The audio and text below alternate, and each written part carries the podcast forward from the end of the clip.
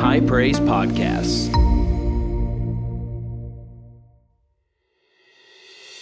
Hey, everybody, this is Pastor Joshua, lead pastor here at High Praise, and I want to thank you for downloading today's podcast.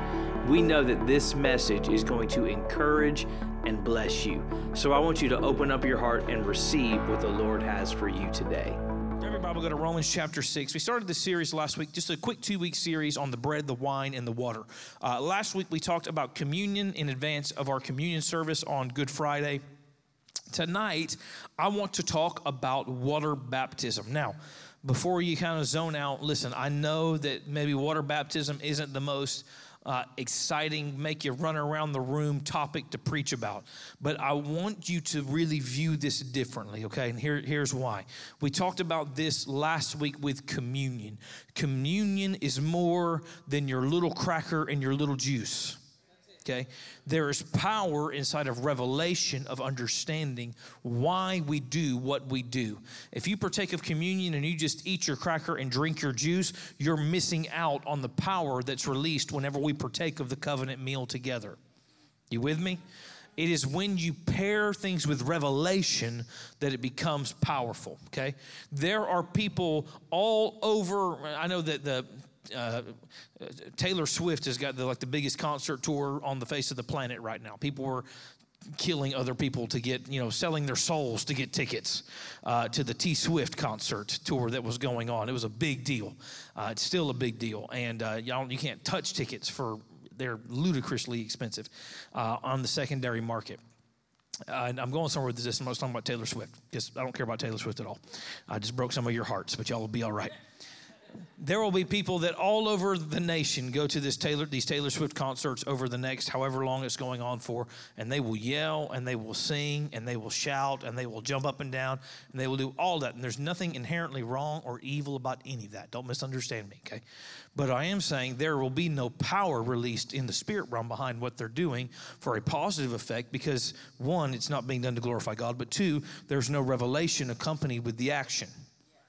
Whereas whenever we begin to shout, whenever we begin to worship, whenever we begin to sing, accompanied with revelation knowledge that what we are doing has an effect in the spirit realm, something begins to happen. Now, there will be people all over churches in America that scream, shout, and jump, and it still does nothing. Why? Is it because praise has no power? No, it's because revelation is what makes it all work. Revelation becomes the engine that makes it all work. And if you do something empty outside of revelation, it becomes powerless. And there are a lot of people that partake of communion outside of revelation, and thusly, it's a cracker and a juice. There's a lot of people that are baptized outside of revelation, and thus it becomes just jumping in a pool. Y'all with me? And revelation is necessary in order to unlock the power of our action. Uh, did I tell you turn to Romans 6? All right, Romans 6, verse 1, it says this What shall we say then? Shall we go on sinning so that grace may increase? By no means. We are those who have died to sin. How can we live in it any longer. I'm reading out of the wrong translation. Let's put it on the screen for me. Certainly not. How shall we who died to sin live any longer in it? Verse 3 Or do you not know that as many of us were baptized into Christ Jesus, were baptized into his death? Okay, read that again. Verse 3. Or do you not know that as many of us were baptized into Christ Jesus, were baptized into his death? Verse 4. Therefore, we were buried with him through baptism into death, that just as Christ was raised from the dead by the glory of the Father, even so we also should walk in newness of life. Keep going. For if we have been united together in the likeness of his death, certainly we also shall be in the likeness of his resurrection. Knowing this, that our old man was crucified with him that the body of sin might be done away with, that we should no longer be slaves of sin. Verse 7 For he who has died has been freed from sin. Oh, hear that again. He who has died has been freed from sin. Verse 8 Now, if we died with Christ, we believe that we shall also live with him, knowing that Christ, having been raised from the dead, dies no more, death no longer has dominion over him. We can shout right there. 10. For the death that he died, he died to sin once for all. But the life that he lives, he lives to God. Likewise, you also reckon yourselves to be dead indeed to sin, but alive to God in Christ Jesus our Lord. Verse 12. We're going to go all the way through 14. Therefore, do not let sin reign in your mortal body, that you should obey it in its lust. And do not present your members as instruments of unrighteousness to sin, but present yourselves to God as being alive from the dead, and your members as instruments of the righteous righteousness to God. For sin shall not have dominion over you, for you are not under the law, but you are under grace. Stop right there. Now, a lot of scripture there, but there's so much truth in it, so much power in it. Uh, baptism, water baptism, let me back up. Baptisms are commanded in the New Testament. There are three baptisms that are mentioned or are mandated in the New Testament, right? There's the baptism into the body of Christ. Baptism into the body of Christ. There is baptism unto water.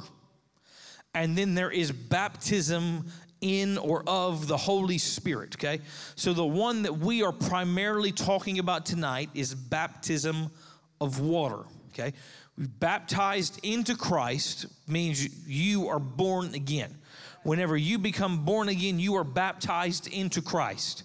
But then there are these two subsequent baptisms after being baptized into Christ that are intended to transpire in our lives baptism in water and baptism in fire. Okay?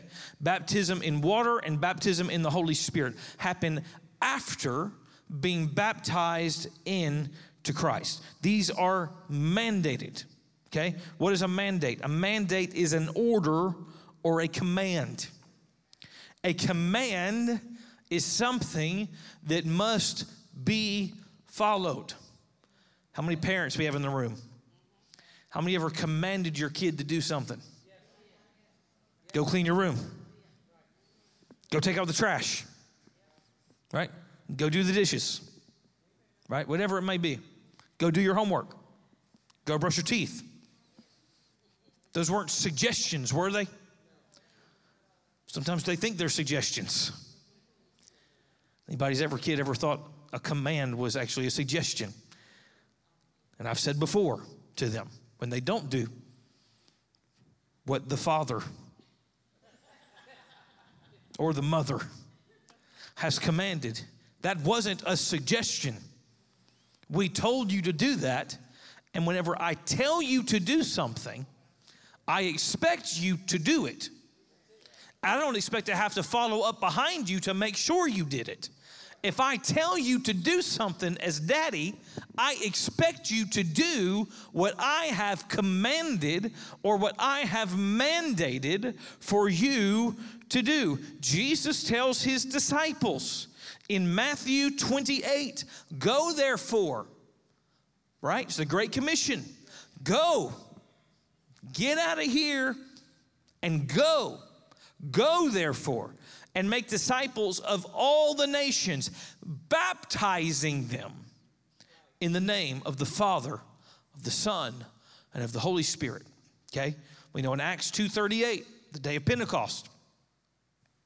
Right? Peter comes out. He preaches. Part of the message he preaches. Go therefore, baptizing them in Jesus' name. We see that in the New Testament, baptism is commanded. And water baptism, let me back up. Think about this for a second. The one who has all authority gave the command for the church to practice the ordinance of baptism. I'm going to use a big word in a minute for it, but it's actually, it's not just an ordinance, it's a sacrament that we've been commanded to practice the sacrament of baptism, the sacrament of communion, and the sacrament of baptism. And I'll explain what that means in a minute, just in a second here. But the one who gave all authority gave us authority to practice that ordinance. And if he has all authority and he told us to do it, then we should probably do it. Y'all with me? Water baptism was obviously part of the process of becoming a follower of Jesus. It was something that was present in their lives in the New Testament was baptism. Now, uh, I mentioned it a second ago, but early early Christians called baptism a sacramentum. Okay, it's a Latin word. Uh, we would we call it the sacrament, sacramentum, and it's literally the Latin word was. It's, it's really interesting because it's actually a military word. In Latin, it's actually a military word, and it was uh, it was the Latin word for the soldier's oath of absolute devotion, allegiance, and obedience to his commander. Okay, so whenever we talk about the sacrament of the Lord's Supper, which by the way, in the New Testament they're called sacraments. They're not even called ordinances, they're called sacraments, actually, sacramentum. They're called sacraments. And once again, it is this military, which I'm going somewhere, we, we, we, we practice two sacraments in the church, okay? The sacrament of, I'm going to use another big word. Some of y'all may get some PTSD from, but y'all be okay. The first one is the sacrament of the Eucharist, which is also, we call it communion. But in the early church, it was the Eucharist. Some people still call it the Eucharist. I, I, was talking to a friend earlier this week who said Eucharist in a school he teaches at, and a parent got offended that they didn't say communion and pulled them out of the school because they said Eucharist. And I was like, that's one of the silliest things I've ever heard in my life because it's literally a synonym, it means the same thing.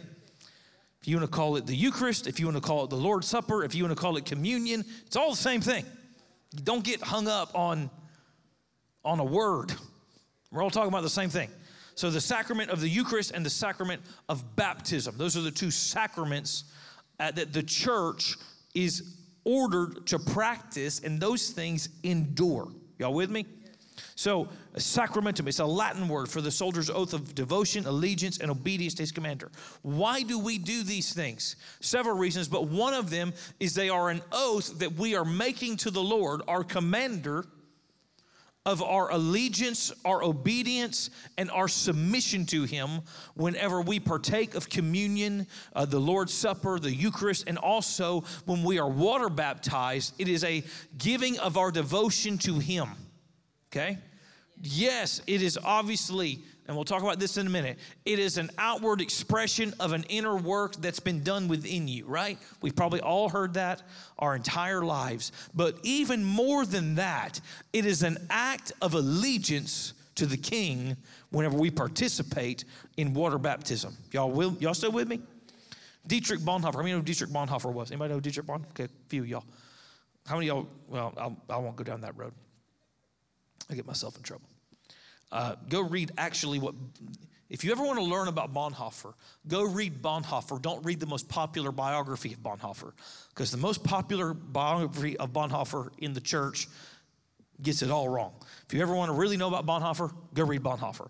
Uh, but Bonhoeffer uh, was a German pastor, theologian, minister. He's alive during, uh, during uh, during the Nazi regime in Germany. He was actually part of a plot uh, to attempt to assassinate Hitler. He's really an interesting uh, figure. And if, if actually, I don't have I don't have time to get into it, but what Bonhoeffer even thought about being a part of the plot to assassinate Hitler is really fascinating and interesting. But Bonhoeffer said this: "He who believes obeys, and he who ho- obeys believes." He who believes obeys, and he who obeys believes if we really want to say that we are obedient to Jesus, if we want to say we are following him, we will be obedient to what he has commanded. We'll be obedient to the ordinance of the church. And part of that involves communion and water baptism. Are y'all still with me? I know this isn't necessarily exciting, but I'm trying to give you some theological grounding in why we do what we do, okay? We don't do what we do just to get an emotional thrill. There is theological purpose behind what we do, right? Theology isn't just for the, the smart or the, the, the elites or the, the bookworms. Theology is for us as believers. We need to have, you know, one reason, uh, I'm gonna get on a rabbit trail and on a bit of a soapbox. You know, one reason we have so many young people that fall away from the faith is because they have no theological grounding in their life. And the moment somebody shows up that says some big words, they get shaken because they've never heard it in church before because we have played in the shallow end of the pool so much that there is nothing that's allowed roots to go down in their faith to really know not just what they believe, but why they believe. Not just what they do, but why they do. And when we let roots go down, and one of the ways we do that is through theology, then it creates a tree that is more uh, it's more difficult to shake. So I know this isn't exciting. I know this isn't running around the room. We'll probably do that on Sunday. So y'all just bear with me tonight, okay? If the New Testament calls for it, we submit to it. Jesus himself was water baptized by John. Jesus himself was water baptized by John. If it's good enough for Jesus, it's good enough for me. If it's good enough for Jesus, it's good enough for me. And Jesus was baptized. Think about this. I want you to think about this for a second. Jesus was baptized into our suffering, into our shame, and into our sin so that we can be baptized into his life and life everlasting. Jesus was baptized into human suffering so you as a human wouldn't have to suffer any longer. Jesus was baptized into death so that you wouldn't have to be baptized into death. Jesus was baptized into shame so that you wouldn't have to be baptized into shame. It's part of that great exchange that we've talked about. Jesus was fully immersed, which, by the way, not to get too deep down the rabbit hole, I don't think we necessarily need to go down this for too long tonight, but at High Praise, we do practice uh, full immersion in our baptism. We're going to dunk you, we put it that way you're going to get dunked. That's the way it rolls, right? We don't necessarily believe in a sprinkling. We believe in a, the, the, the word baptismo, uh, which is the, the, the, the Greek word for baptism, literally means to be fully immersed. Okay? So we're to, you're to get dunked. That's the way it goes. That's just the way we roll around here. Uh, so, y'all still with me? I'm to ask that, ask that several times already, but make sure y'all are with me. Y'all are being quiet. I'm just taking it. Y'all are just, y'all are just marinating in it tonight, okay? So, why water baptism, right? Beyond just Jesus commanded it, why? Water baptism is a symbolic burial by which the new Christian publicly declares that they have died and that they are now beginning a new life in Christ. It's not just something so you can get a baptism shirt and hop in the pool and have somebody dunk you and you come up with your hands lifted and go, Yeah, praise God, that was great. It is a that outward expression of a symbolic burial, right? That's what it talks about in Romans chapter 6. That's what it talks about. Don't you know that all of us who were baptized into Christ were baptized into his death? Whenever you go under the water, it is a sign, an outward expression and I believe, just personally, I believe there's even more that happens than just an outward expression, but I've, i believe something shifts in the spirit realm as, as well, okay? Not that you become saved, we'll talk about that in a minute, but there is something that shifts where your old man is being, you're drowning that old man in a watery grave. And whenever you come up out of the water, it is a symbol that a new man is now living that, like how Jesus was put in the tomb, but he came out a new man, he came out glorified, that when you go into the watery grave, you come out a new person. That you are resurrected. You, you died with him in his death, and you are now resurrected with him in his life. Y'all still with me tonight? All right. Water baptism. Once again, um, I'm about, baptize is, is the it's the English form of a Greek word that means to immerse or to place into something else. In water baptism, the believer is put completely underwater, then raised out of the water. It's a statement of faith. My old life is behind me. I'm a new person with a new life. Water baptism is a sign of repentance. Repentance means change. Somebody say change. How many ever heard? How many ever heard that the? Um, it really means a change of your thinking is what it actually means. The word is metanoia. How many ever? How many ever ever heard the? Uh, somebody say repent means to turn around and go the other way. It's not really true. It's ultimately true, but that's really not true at all. Right? The only way you can even turn around and go the other way is you have to change the way that you think. Right? If I'm walking this way, going to this end of the stage, and I suddenly pivot and turn and go this way, before my body can pivot and go the other way, something is already fired in my brain that sends impulses to the rest of my body to turn around and go. I don't consciously think about that, but that's what's happening, okay? Whenever you repent, what you're not, you're not just turning and going the other way. You are changing the way that you think that causes you to turn and go in a new way. You can't turn and go in a new way without first changing the way you think. That's why we hammer this so hard in LRM that you have to change the way that you think.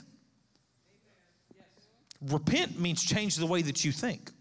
Whenever you're water baptized, it's a declaration I'm changing the way that I'm thinking today and I'm going in a new way. I'm going in a new in a new direction. A change, not just a minor change, but a change that's so drastic that the old person is buried. The old person is buried. And the old person that was buried ain't Jesus and it ain't Lazarus. And it ain't coming back. That's the declaration. It's being buried and it is not coming back. Baptism does not make you acceptable to God as a work of righteousness. Baptistness, Baptistness, baptism, Baptistness too. Baptism is not something that we do trying to obtain a good standing with God. It is not a work of righteousness. It is an expression of something that has already transpired within us. Okay? So we don't get baptized in order to get grace. We are baptized because we have obtained grace. We don't get baptized in order to obtain mercy. We are baptized because we have already obtained mercy. Water baptism outwardly demonstrates what's happened inwardly. Water baptism helps you to grasp the, re, the, the reality of the spiritual truth that the old you has died. Now, hear this water baptism is only as important as the participant believes it to be. Water baptism is their confession and a public commitment. And unless the person believes that they've really died, the old them has died, there's no need for a burial. Baptism is, we say this with, once again, I'll go back to LRM. We say this about LRM all the time. You, uh, at least I've said it all the time. You will only get out of it what you put into it. You will never get more out of something more than you're willing to put into it. And baptism is the same way. You will only get out of it what you put into it. It's not a magical potion, it's not magical water that's sprinkled with pixie dust. It's water that comes from a garden hose that's hooked up to the sink in the bathroom over here in the, the utility sink that we have in a closet. That's where the water comes from. It ain't magical. Trust me. It's not magical water. The water does not have magical properties to it. Whenever we partake of communion, it's not magical bread, magical juice. Came from Amazon, like most things. Y'all with me? But you, it doesn't mean there's no power in it. There's power in it whenever you invest in it and you will get out of it what you put into it. It will be as serious as you want it to be. And the old you can be buried in water baptism if you take it seriously, and that's the profession that you were making. I want to make, make, make sure this is clear. It's not something we must do in order to impress God, but it's something to impress on our own minds what has happened to us inwardly. Water baptism is for our benefit, not God's. Water baptism is for your benefit, not for God's benefit. Water baptism is about death, your death. Death is the end of something, it is the end of the old man and the beginning of a new. Water baptism is your public declaration of the death of the old man. It's a public confession of faith. I've died to my old life and my old ways. Now, a major benefit to the believer is, is the clean break that water baptism makes with their past. And this is also why I generally encourage people like get baptized as quickly as you can after you get saved. Right? It's not some sort of like, if you don't, you might lose your salvation thing. It's not what I'm saying. But what I am saying is it does bring a clear line. And when the devil tries to bring temptations and accusation and remind you of your past and the old way, you can reply, that person's dead and buried. That person was put in a watery grave and he ain't coming back. She's not coming back. I remember going in the water. And I remember that old person being left in the water and a new person emerging out of the water. So, enemy, you can't, you can talk about that person all you want. You can eulogize them till the cows come home, but that person's dead, and that's all you're doing. You're not talking to me about anything that's still active in my life. That old person's dead. They've been put in the grave. That person was put in the grave, but I came out a new creation. Water baptism is that point of separation, dividing the old from the new. Says the past is dead and gone. The line is drawn between the old life, and it becomes graphically imprinted upon our mind when that new life began. We even see this with Jesus, right? Jesus was baptized in water, and it literally marked a line in his life. For 30 years, Jesus was the carpenter's son. And after he's baptized, a voice comes from heaven and says, Behold, my beloved son in whom I'm well pleased. For 30 years, he's the carpenter's son. And at baptism, a line is drawn, and he's no longer the carpenter's son, he's the beloved son of God. He had always been the called and always was the beloved son of God. But there's this line that's drawn at that point. There's a dividing point. And he's no longer known as the carpenter for them, he's known as the miracle worker. He begins his ministry at that point. It draws a line. Baptism draws a line and marks a new season, new season in your life, okay? Water baptism pictures the most fundamental truth of the gospel burial and resurrection of Jesus and of our union in him. By means of water baptism, we demonstrate to the world our identification with the crucified and risen Christ. By baptism, we testify that old life is gone. We're now joined with Jesus. We're pledging ourselves to a new life with Jesus Christ who died and rose again. Now, I want to kind of close with a couple thoughts. I want to, um, I'll make mention of this first. People ask, well, how do you baptize? In water. That was a joke, in case you didn't get it and didn't know where I was going with that. Seriously, this becomes a real hot topic with people. How do you baptize? And what they mean by that is what do you say when you baptize people? Okay, uh, and we have we have one place where Jesus says, "Go and uh, baptize them in the name of the Father, Son, and the Holy Spirit." Right. Then we have uh, Acts two thirty eight, which famously he tells them to baptize them in the name of Jesus. So, if you want to know how we baptize people at High Praise, uh, we just do all of it. We just say we're going to do every bit of it.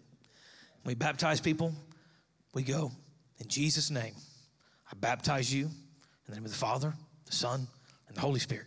You're baptized in the name of Jesus and the name of the Father, Son, and the Holy Spirit. Can't get off on any technicalities. We got you covered. All right?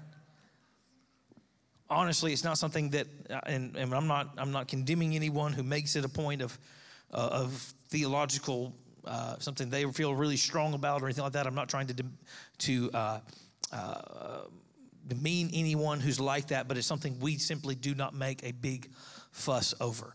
The most important thing to me is people are getting water baptized, not the ceremony of what of the order of the words that are being said in. Can somebody say Amen?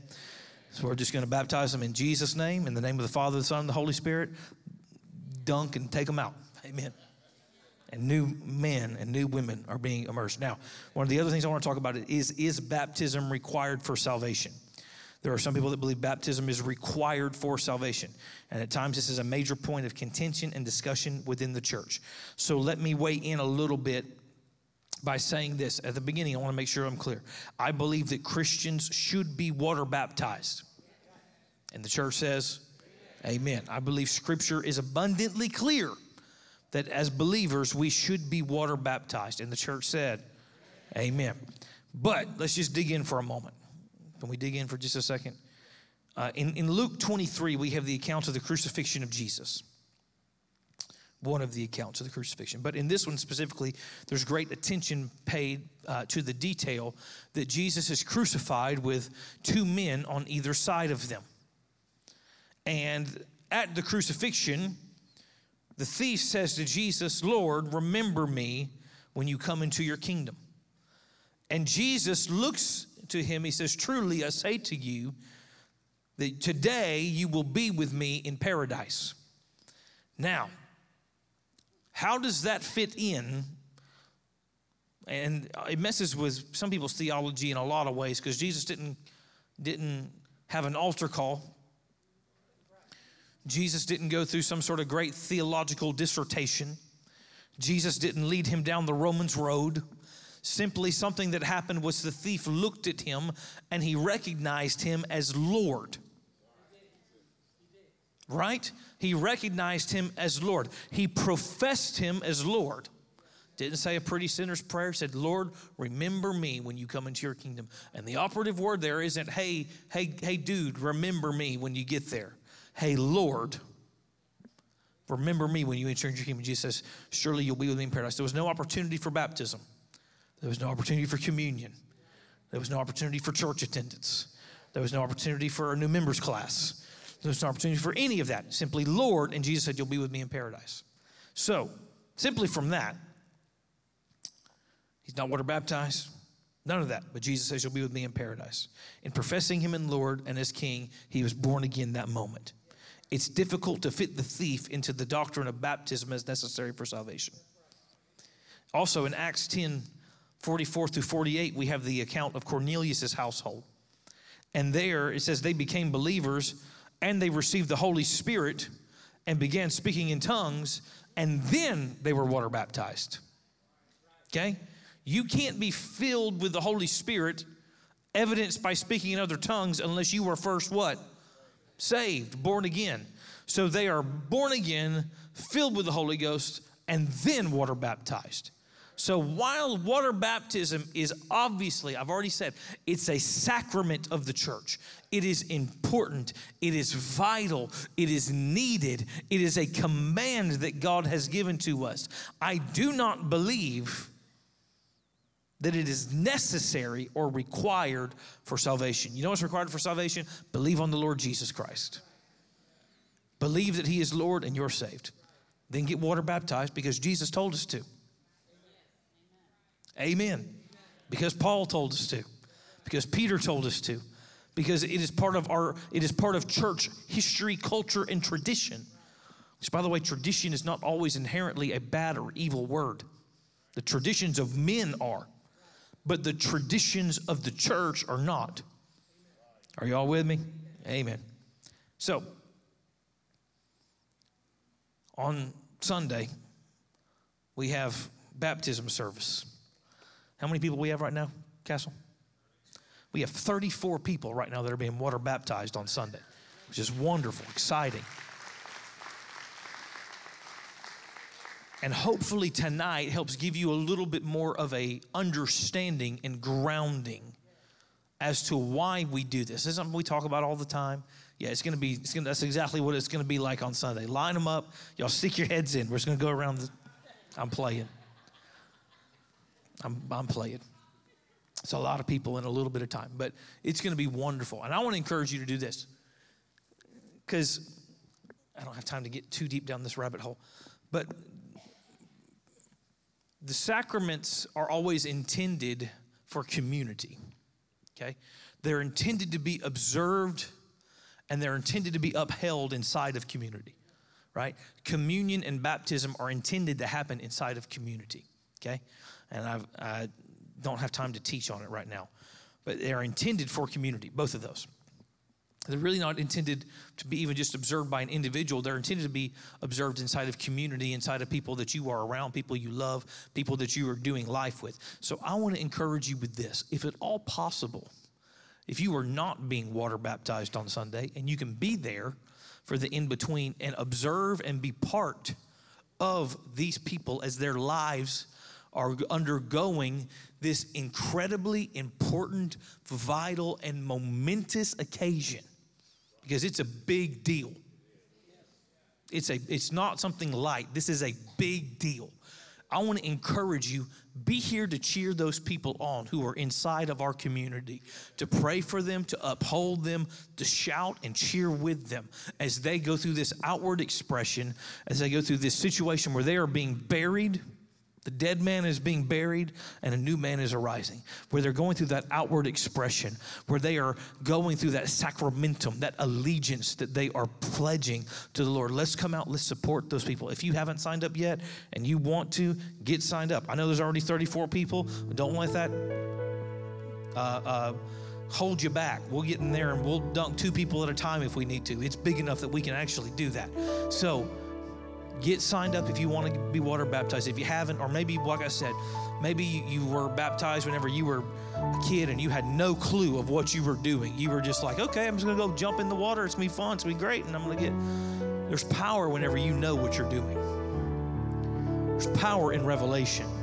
And if you feel like you just need to hop in there because you need to do it with the revelation, because the first time you were baptized, you didn't have the revelation, but now you want to get baptized with understanding. I encourage you, sign up. And we're going to baptize people on Sunday. It's going to be great. You stand up to your feet? Did you get something out of this tonight? Listen, I know this isn't, uh, listen, I know this isn't the exciting run around the room thing, but it'll build you up and it'll ground you if you grab hold of this. Lift your hands to the Lord tonight. I want you to pray with me tonight. Say, Father God, I thank you for what you're doing in my life. I thank you, Lord, for what you're doing in our church, for what you're doing in this community. We thank you, Lord for the rites we have, for the sacraments of communion and of baptism. Lord, we thank you that as we do these things, that we're pledging our allegiance, we're pledging our devotion to you and to your kingdom. We thank you, Lord, tonight for what you're doing. We give you praise, we give you glory. In Jesus' name. Thanks again for downloading this podcast. We trust that this message has blessed, encouraged, and edified you. Make sure you subscribe so you never miss a message here from High Praise. Also, you can follow us on social media, on Facebook and on Instagram, and don't forget to go subscribe to our YouTube channel. We'll be back soon with another incredible message. God bless you and have a great week.